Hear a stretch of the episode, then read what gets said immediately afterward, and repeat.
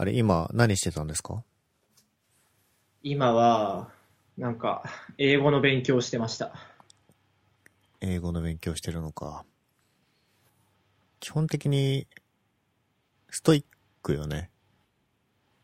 なんか、そういう傾向ありますよね。ちょっと似た匂いを感じますもん。なんか単語の勉強とかそういうやつですか？なんか、音読ですね。音読。なんか、アルゴリズム音読っていう本があって、アルゴリズム音読。なんか読み上げることで、まあ、その、英語のリスニングとか、スピーキングとか、なんかバランスよく身につけようよっていうスタンスの本なんですけど。うーん。あ、割と新しい本ですね。そうですね。去年の末に発売されてる。そうなんですよ。なんかもともとエンジニアだった人がなんか、英語の、なんていうんですかね、教育者みたいなのになんか転職して、なんか書いた本らしいんですけど、結構その、なんていうんですかね、学習の仕方みたいなのがすごいロジカルで、なんか納得感がすごい高いですね。これはどのぐらい続けてるんですか？これ今、1週間くらいっすね。うんうん。まあ、まだまだですね。なんかどういった経緯で英語を勉強しようと思ったんですか？いやー、前職の時結構外国人と仕事すること多くて、はいはいはい。英語勉強してたんですけど、なんか転職してしばらく何もやってなかったら、なんかこう、力がすごい落ちてる感じがあって、うん。まあもう一回ちょっとね、やり直そうかなみたいな。うーん。ちなみにこの本って音源はついてるんですか？単純に自分で読み上げるだけ。MP3 がなんかサイトで配布されてて、ああ、それを結構落としてくる感じですね。そうか。今の時代だと CD はないですよね、さすがに。そうっすね。アルゴリズム音読ね。まあ結構優しめですけどね。まあ、リハビリがてらまずはここら辺からやってみようかなと。うん。今日は北系さんです。はい、お久しぶりです。えー、っと、そうだね。世間ではコロナウイルスが賑わせてますけど、そうっすね。まあ個人的にはもう完全に逃げ切るのは無理だと思ってるんで、あ、僕もそう思います。まあ、早いとここう、犯されて抗体を持ってしまう方が幸せに暮らせるんじゃないかなと思う日々ではありますけど、まあ多分その、一気にそういう患者が出ちゃうと、あの、医療機関とかがパンクしちゃうから、あの、リモートの会社とか急に増えてて、そういう一時対応を、まあ民間でやってるっていう状況だと思うんですけど、なんかこの状況を見てなんかどうでしょうか？北家さん。そうっすね。みんな思ったよりスムーズにこうリモートワーク慣れてますよね。そうね。一番最初にやったのは GMO さんだっけ？そうですね。僕、昔そこの系列会社にあの所属してたんですけど、その会社、あの会社ってあれなんですよ。なんか年に1回くらい、その、リモ、在宅勤務というか、リモートワークの練習みたいなことやってたんですよね。うーん。それ何年前ですか？えーっとですね、結構前で、もう5年ぐらい前かな。?5 年前。2015年か。そうですね、2014年、5年ぐらいですね。うんまあどういうふうにその後、社内でうん、うん。あのリモートの体制が整ってったかはわかんないけど、なんか急にね、4000人だか5000人だかバーン。はい、リモートで ワークしてるって言ってましたからね。そうっすね。どういう下準備があったのかなっていうのは気になりますけど。うんうんうん。VPN とか結構ね、回線詰まっちゃいそうですけどね。そうですね。準備なしだと無理でしょうね。うん。あそこでもなんか、この間、その GMO の中の人がブログ記事書いてて、VPN でやっぱりなんか問題起きたんだけども、まあ、都度やっぱ対処していくみたいな感じで、インフラ増強じゃないですけど、やってたみたいですね。うん。リモートワークって基本的には生産性を高める仕組みではないので、うんうんうんうん。ね、ましてや準備してない会社がそうなったら、結構生産性は落ちるであろうとは思うんですけどね。まあそこも準備が整い次第なんか、課題とか見つけて潰していきながら、なるべくその face to face の状態に近づけていくのが、今のフェーズだと思うんですけど、うんうんうん。まさかそのトリガーがね、コロナウイルスによって、そうなるとはって感じですけどね。うんうんうん。本当に突然来ましたからね。ただ我々に見えてるのってなんか、いわゆるウェ、ウェブ系の会社というか、インターネットな方々ばっかり見えてると思うんですけども、日本のその、古くからある会社さんとかでこういうのがあるといいと思うんですけどね。確かにそうですね。まあでも、営業やってる方とかってやっぱり直接お客さんのところに行くから、なかなか厳しそうな印象もあるんですけど、同じ営業にしてもさ、そのインターネット、我々が見えてるインターネット企業同士がミーティングだったらさ、本当に Hangout なりうん Zoom なりでこと足りるじゃないですか。はいはい。本当に突撃営業とかやってる、てかその、会社の中でそれが許可されても、相手先がそういう対応をしてないと、そういう営業もね、ままならないでしょうから。まそうっすね。あでもこういうきっかけがないとね、多分、動かないと思うんでね。そうですね。なんかそういう仕組みを、なんていうか、促すみたいなのの一つのきっかけになるといいなっていう気はそうですねしますね。これでも回るじゃん、みたいなね。うんうんうん今の自分が行ってる会社だとどうなんですか？ああ 10X か僕ん、そうですね。僕んとこ結構、リモートは、なんていうか、基本的に非推奨だったんですよ、もともと。うん。で、やっぱり今結構お仕事も結構大事なフェーズなので、基本的にはリモートじゃなくて、まあ、出社する。まあ、ただしその、満員電車とかは、まあ、避けてほしいんで、出社時間はまあずらしてもいいよっていうふうになってますね。うん。で、あとはその菌をなるべくその、菌のウイルスか、オフィスに持ち込まないように、もう入ったらすぐにこう、手洗いとうがい、うん。あとアルコール消毒をもう徹底してますね。で、なんかもしなんか体調悪く感じたりとか、熱が出たりしたら、まあリモートでやってもいいよっていうふうになってます。なるほど。基本的にオフィスに来てほしいっていうのは、まあその社内でのコミュニケーションがよりスムーズに進むようにってことですよね、きっと。そうですね。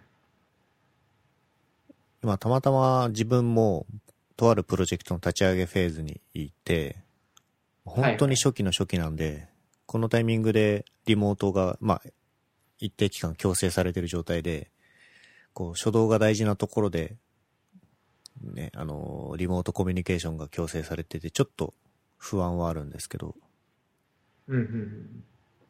で、これでみんな出勤してるんですか？なんか先週は、なんか2人くらいなんか体調悪くなっちゃって、なんか熱は出ないんだけど、なんか咳とか、まあその風邪の諸症状みたいなのが出てて、まあちょっと念のため家でやりますみたいな感じで、リモートやってる方いましたね。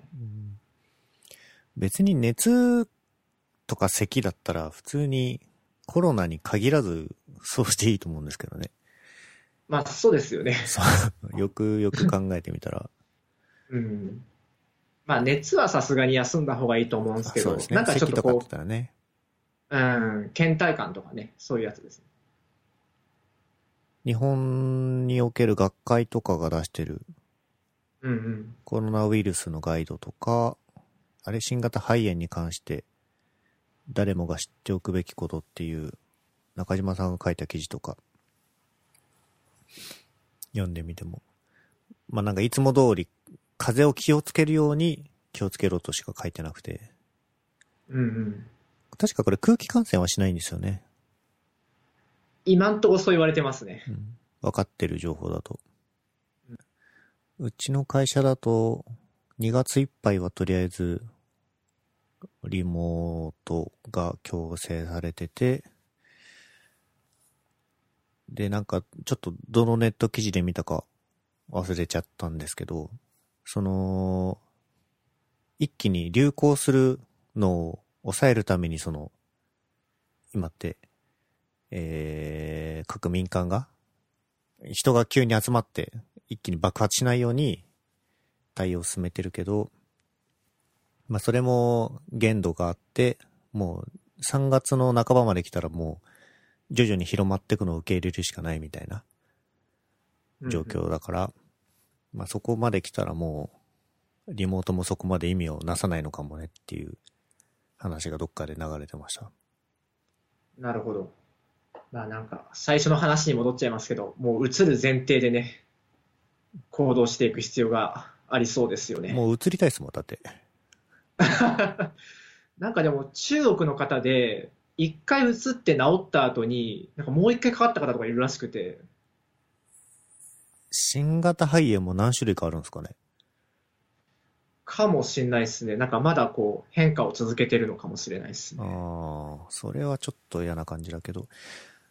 まあ、またこれもインフルエンザと同じで、うんうんあのーやっぱ高齢者の方が影響が大きいというか、若い人々だとね、まあ普通に体調悪くなって治っておしまいみたいなデータもちょいちょい見かけはするので、まあちょっと何をどこまで信じればいいのかわかんないんですけど、そうですよね。まあ高齢者がちょちゃんと注意しつつ、うんうんうん。もう若者は、かかってもいいんじゃないかとは言わないけどね。一定のリスクはあるんで。でもそのリスクって多分インフルエンザと同じような感じで、まあ、高熱が出るとか、咳が出るとかなんじゃないかなぐらいに、今のところ僕の理解だとなってますけどね。そうですね。なんかまあ普段からそう養生じゃないですけど、ご飯しっかり食べて、睡眠をちゃんととって、まあ適宜に運動するみたいな。まあそういうことちゃんとやっておけばそんなひどくはならないのかなっていう気はしてますね。僕も同じ認識でございます。でもなんか20代の人なんか渋滞になってましたよね。ああ、なんかそれも見かけましたね。うん。まあまあなるときはなるという。うん。北家さん仕事はしてます？仕事してますよ。働いてます？副業もしてるんですか？副業は最近、なんか、若者の相談になる的なやつを、乗る的なやつを、ちょっとやってるぐらいですけど。あ、以前ほどはやってないし。あ、なるほど。じゃあ 10X での開発も、がメインっていう感じか。そんな感じですね。えー、今だとアプリを開発してるんですかね。前はちょっとバックエンドやってるとか言ってましたけど。そうですね。まあ今も結構フルスタックな感じでやってるんですけど、タペリーじゃなくて、まあもともとその 10X タペリーってアプリ提供してるんですけど、最近ちょっと違うプロジェクトをちょっとやってて、そこでちょっとクライアントは最近フラッターをちょっと使ってみたりしてますね。うーん。フラッター、僕も今、えーっと、副業先が、えーっと僕は触ってないけど、フラッターでアプリ作ってて、僕はその違うところのウェブ開発を一応お手伝いしてるんですけど、フラッターどうですか？そうですね。まあ結構いい感じですね。なんかその UI の部品とかも結構豊富に用意されてて、レイアウトも組みやすいし、まあ、結構個人的にはいい感じで使ってますね。今、その副業でやってるウェブ開発っていうのが、ビューと Next を、え SPA モードで Next ジェネレートして、えー Firebase ホスティングにデプロイみたいな感じなんですね。なるほど、なるほど。で、UI に Beautify 使ってるんですよ。うんうんうんうん。で、Beautify のパーツってまあなかなかこう作り込まれてて、普通にデータ流し込んでおしまいみたいな感じなんですね。うんうん。で、結構書いてて楽しくって、あ、これなんで楽しいのか分かったんですよね。あの、HTML、CSS を書き起こさなくて済んでる。つまり UI をそんなプリセットで使っ、作られてるものを使う分にはこんなに開発楽なんだなと思って。多分、フラッターにしてもそうだし、iOS、Android の開発とかも、基本的にプリセットの UI を使う部分っていうのが多分 Web よりは少なくとも多くて、うんうんうん。その辺で得だなーっていうのは見てて思いますよね。ああ、確かに、その感覚フラッターでも確かにありますね。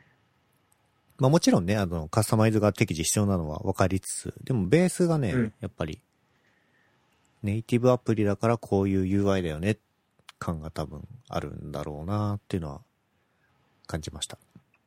うんうんうん。なんでフラッター使い始めたんですか？そうですね。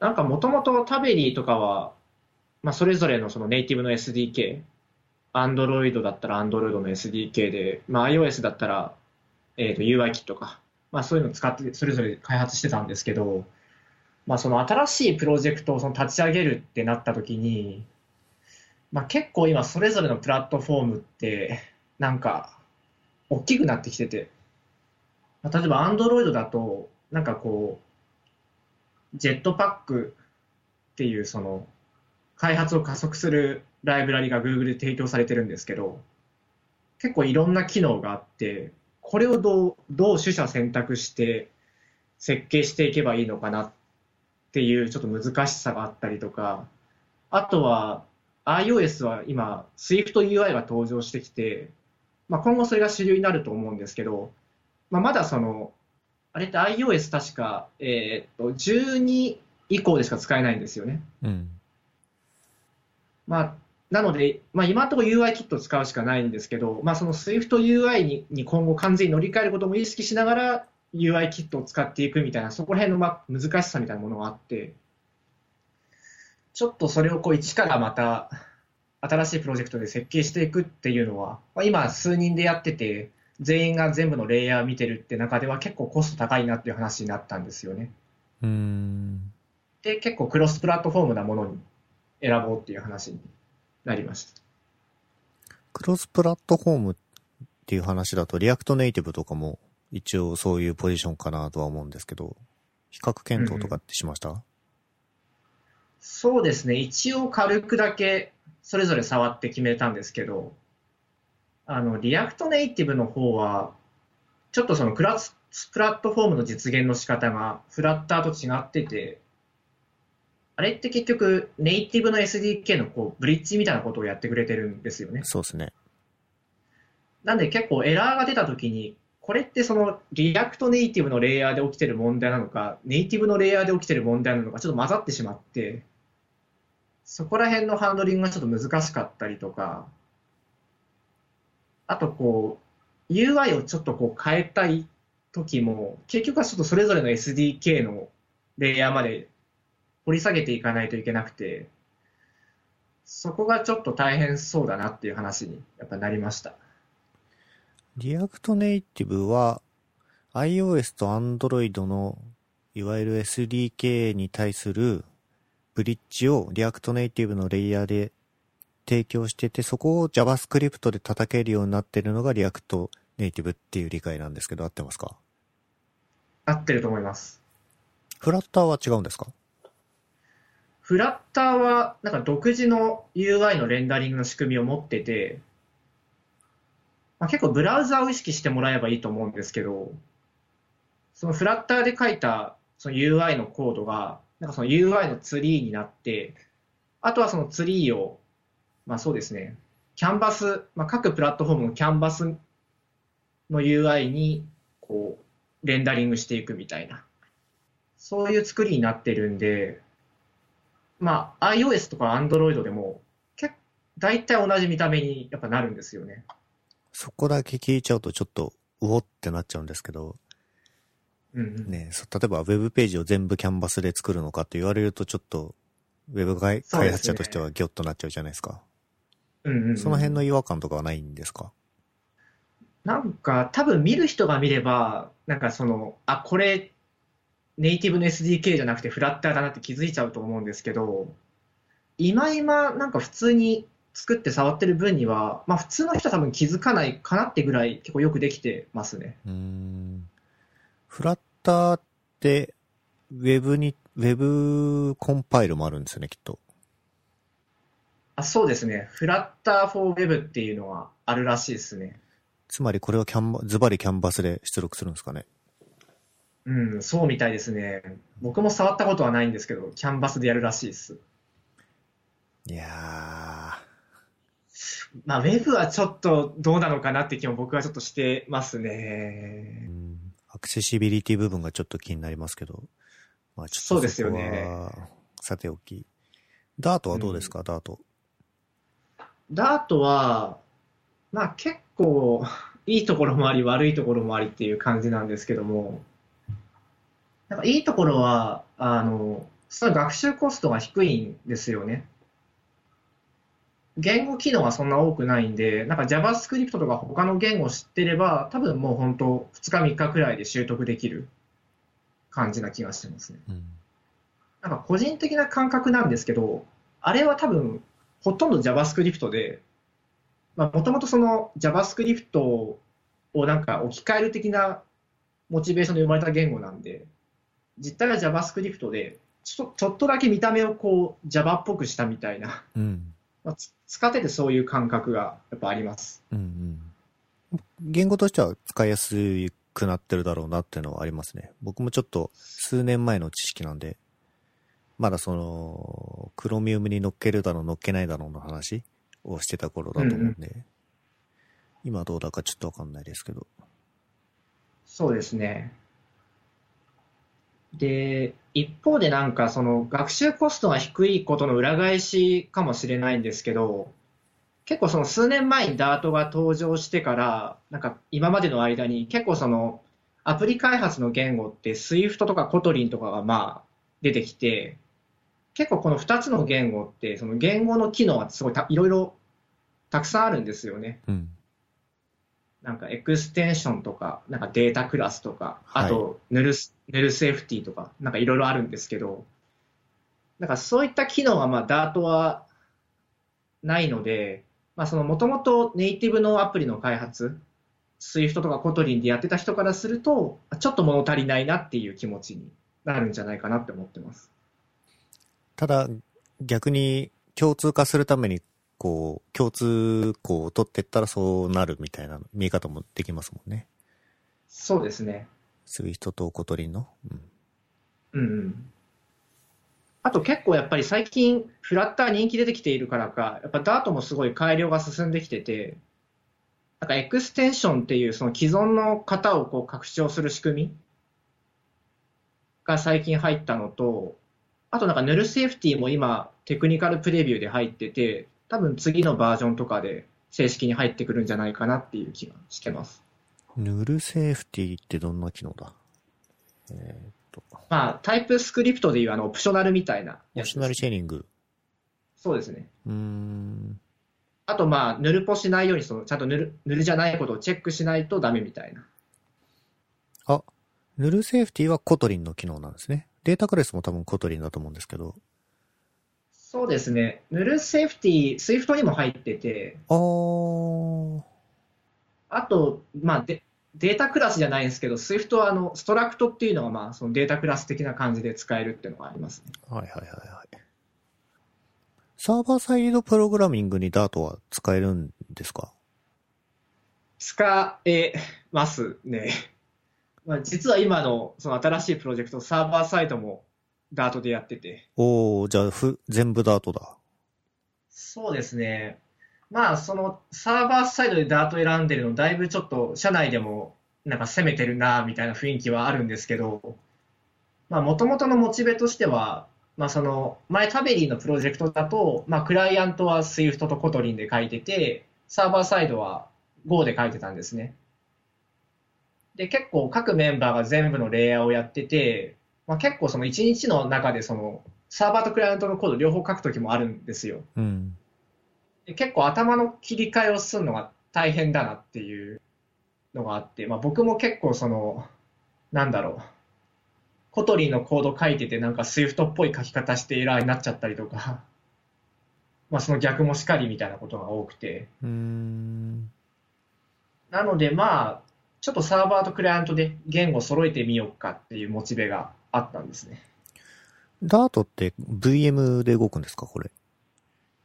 そうですね。あの、Node.js みたいにそのランタイムがあるのと、あとその最近の Dart は、あの、Dart to V ネイティブか。Dart to Native ってコマンドが入ってきてて、あの、Go みたいにワンファイルのバイナリをこう生成する機能もあります。それはマルチプラットフォームコンパイルなんですか？クロスプラットフォームコンパイルなんですか？あの、いや、クロスプラットフォームじゃないんですね。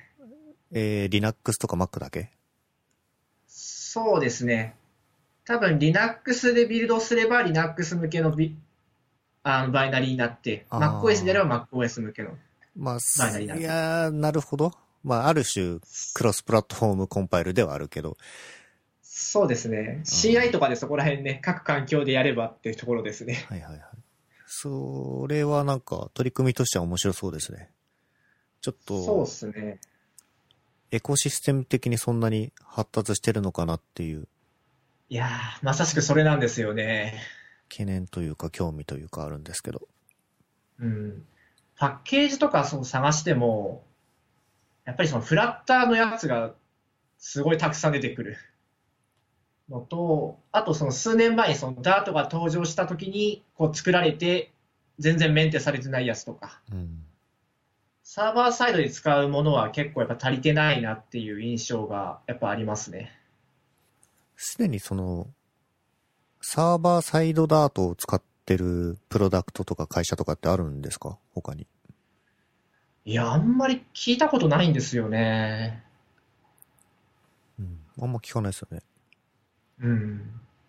まあ、フラッターのおかげで結構ダートも触る人が増えてきて、今後ひょっとしたらまあサーバーサイドでも使われることは増えていくのかなっていうくらいの今、温度感ですよね。うん。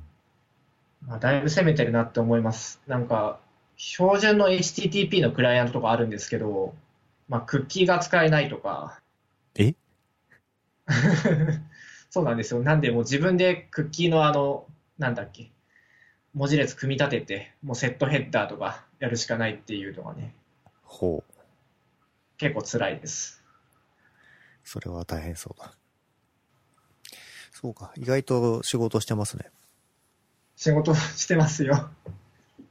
うーランニングも続けてるんですよね。一応続けてますね。寒い中よく走るなと思いましたけど。あれ、大会とか出てます？最近出てないんですけど、最後に出たのが、去年の11月の福岡マラソンですね。いや、でもだいぶ最近じゃないですか。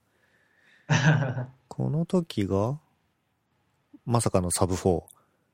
まさかのサブ4、ギリギリ4時間切れたんですよ。すごい。えっ、と、42.195を、じゃあ仮にぴったり4時間だとすると、10キロちょいを1時間。そうですね。だから、1キロ6分か。そうですね。1キロ6 5分分切るぐらい40秒。うん、そうですね。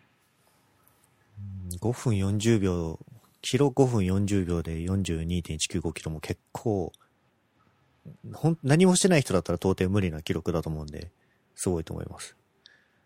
いやー、大変でした。次なる目標は、サブ 3.5? そうですね。3時間半を切ってみたいですね。サブ3だとどのぐらいなんでしたっけ？サブ3って相当早いよね。相当早いですね。なんかそこまで行くと結構努力じゃどうしようもないのかなぐらいな感じですね。まあ、とりあえず3時間半か。うん。3時間半もだいぶ、だいぶだと思いますけどね。そうですね。だって3時間が60分、180分で、210分でしょ ?210 分を42.195であるから、だから5分切るぐらいで走り続けなきゃいけないんですよね。そうなんですよ。うん。まあ、だいぶですけどね。それも。そうですね。まあ、なんで最近はその5分を切るぐらいのペースで結構な長い距離を走る練習をまあやってますね。体重とかって落ちてます？いや、これが結構困ったことになっててですね、太ってきてるんですよ。あ、太ってきてる？脂肪がついちゃってる？いや、なんかその頃、最近実はその、体組成計でしたっけ？買ったんで、はい。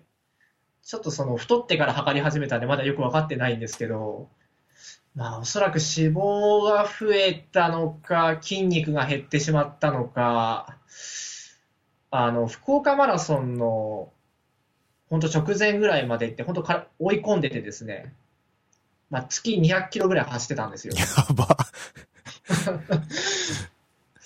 で、まあ、それ達成したんで、まあ、ちょっと減らそうと思って、月100ちょっとぐらいにしたんですね。うん。そうすると、まあなんかその年末年始のそういう忘年会、新年会とかも、まあ続いたのもあったんですけど、じわじわ体重が増えててですね、うん。もう3キロ、4キロぐらい増えましたね。うんうんうん。あランニングって筋肉落ちるじゃないですか。えだから、なんつうのかな。筋トレで、まだその内臓脂肪とかが気になるんだったら筋トレでとりあえず代謝を良くして内臓脂肪を減らしつつ走るしかないような気がえします。そうですね。これまであんまり筋トレやってこなかったんですよね。その、やったとしてもその、なんだろう、ランニングにつながるようなスクワットとか、あとちょっとお尻の筋肉つけるやつとか。うん。でももうここまで来ると、もうやっぱりガチで筋肉つけるしかないなっていう結論になって、なりましたね。マラソンの適正体重まで何キロ減らしたいんですか？えっと、僕の場合はですね、あと5キロ減らす必要が5あります。まあ、ごただ減らすだけでもダメで、体脂肪率を、えっと、今、まあ、日によって違うんですけど、16から18%あるのを14%ぐらいまで、ああ、まあ、落とす必要があるというそうだよね感じですね。普通にやって筋肉落ちても体重は落ちちゃいますからね。そうなんですよ。あの、筋肉つくかあれなんですけど、あの、アンクルウェイトとかって使ってます？お、何ですか、それ。アンクルウェイト。えっ、と、足首の重りですね。ああ、使ってないっすね。あ、なるほど。これ、多分、ふくらはぎの筋肉とかつきますけどね。おお。ああ、なんかテニス選手とかがつけてる印象がありますね。これを、まあ、最初から重くするとあれなんで、多分一、うん一週間で 100g ずつ増やしていくとかはいはいはいはい。すると、足がムキムキになるかも。あーいいっすね。最近筋トレの本とかいろいろ読んでるんですけど、やっぱりその足とお尻が人間のその筋肉の、まあなんていうか半分以上占めてるんで、うん。やっぱ鍛えるならそこら辺からがいいって聞きますね。うーん。他に運動とかしてるんですか？最近まあその筋肉つけるために、あの、もう本当流行りに乗っかってる感じなんですけど、リングフィット。出た。みんなやってるな、本当に。面白い？面白いっすね。なんか、やっぱり筋トレって、まあ僕も家でやってたんですけど、なんだろうな。すごいなんか静かな部屋で黙々とやる感じ。あれがちょっとね、結構辛いというか。で、結構長続き全然してなかったんですけど、リングフィットはまあやっぱりゲームなんで、なんていうか、あの、リングの形をしたキャラクターがいるんですけど、うん。まあ、名前もそのままでリングなんですけど、まあ、彼がなんかすごい励ましてくれるんで、もう、それ、頑張れる。そうそう、普通だったらもうプランク10回くらいでもう無理ってなっちゃうんですけど、もう30回とかでも全然頑張れますね。えー、ちょっと、買おうかな。あとそのさっき言った筋肉のなんか、あの豆知識的なやつもちょいちょいこう教えてくれて、勉強になりますねう。ん。あー、まだ高いな。あ、まだ品薄なんすかね。うん。うん。在庫ないですね。おおあとなんか、リング、あれ違うな、フィットボクシング？ー。はいはい。これ姉妹品なんですかね？わかんないけど。これもなんかスイッチでありませうんん。ありますね。これも最近やってるんですけど、多分会社違うんで一応、まあ、独立したプロダクトだと思うんでああ、すけどねで本当。だ。イマジニアだ、これは。えフィットボクシングの方が多分歴史長いんですよね。なんか Wii 時代からもあったっぽいですー、ね。ほうほうほ僕最近そのリングフィットを、まあ、20分とか30分やった後にフィットボクシングを30分くらいやるみたいな。う。はいはい。まあその、痩せるにはその、最初にその筋トレした後に、そう有酸素系の運動した方が痩せるって聞いたんで、それだけやってて体重増えちゃうんですか？そうですね。今始めて2、3週間くらいなんですけど、体重変わんないんですよ。で、一応その体組成計で測ってるんですけど、体脂肪率はじわじわ下がってきてて、筋肉量はじわじわ増えてきている。おー、いいまあ結話。構いい傾向は、うん、出てきているかなっていう気がします。うーん、どのタイミングでね、こう、体重が減り始めるかですよね。多分、体脂肪ねがこれ以上減れ、減れないよってなったら、あれ？違うな。減ってふ増えてくのか。筋肉ばっかついてくから。そうですね。そうっすね。まあ、筋肉を増やしつつ、まあ、有酸素で体脂肪を減らすっうん。ていう風になっていけばいいんですけど。あ、でもどうなんだろうな。体重減っていくのかな。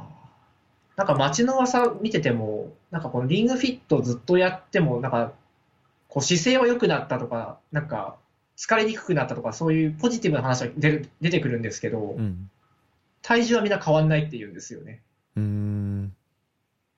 体重か？じゃあみんなの体、それも同じなんですかね？体脂肪が減って筋肉がついた結果、そうですね。体重変わらない。うん。あるいは体脂肪は減ってないけど、筋肉だけついてって、あー。いやー、なんかどこら辺でこう体重に変化が起き始めるのか、ちょっと、あと1ヶ月、2ヶ月くらい様子見ないとですね。うん。ちょっと変わらなかったら、ちょっと戦術を変える必要がありますね。ちょっと僕がリングフィットアドベンチャー気になり始めたので、買ってみようかな。いや、おすすめです。はい。あとなんかあるかな？これ話しておきたいっていうのありますか？いや、あ、フィットボクシングなんですけど、はい。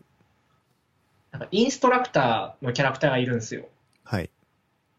あの、声優陣がすごい豪華なんで、はい。これ、お推しポイントですよ。ちょっともうちょっとわかるように教えてください。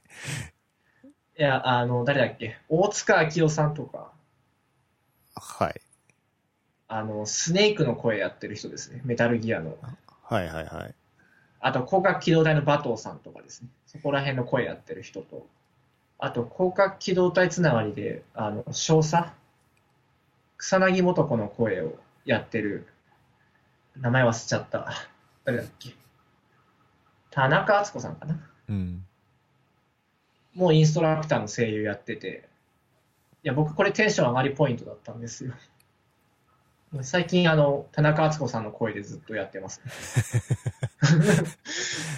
あ あの、モチベーション維持をそれでできるんだったらいいことだと思います。ただ僕はね、全然声優詳しくないので、全くわかんなかったですね、今の話。ああ、申し訳ない。いやいやいやいや、む、ね、こう、ふえっ、と、なんだっけ、フィットボクシングフィットボクシング買い、渋ってる人がね、こう、今の話を聞いてね、買ってくれたらいや、本当に。いいことだと思うんで、ここはカットせずに放送させていただきます。はい。じゃあまたなんか体重減ったら教えてください。はい。はい。頑張って痩せますね。はい。えー北圭さんでした。はい、ありがとうございました。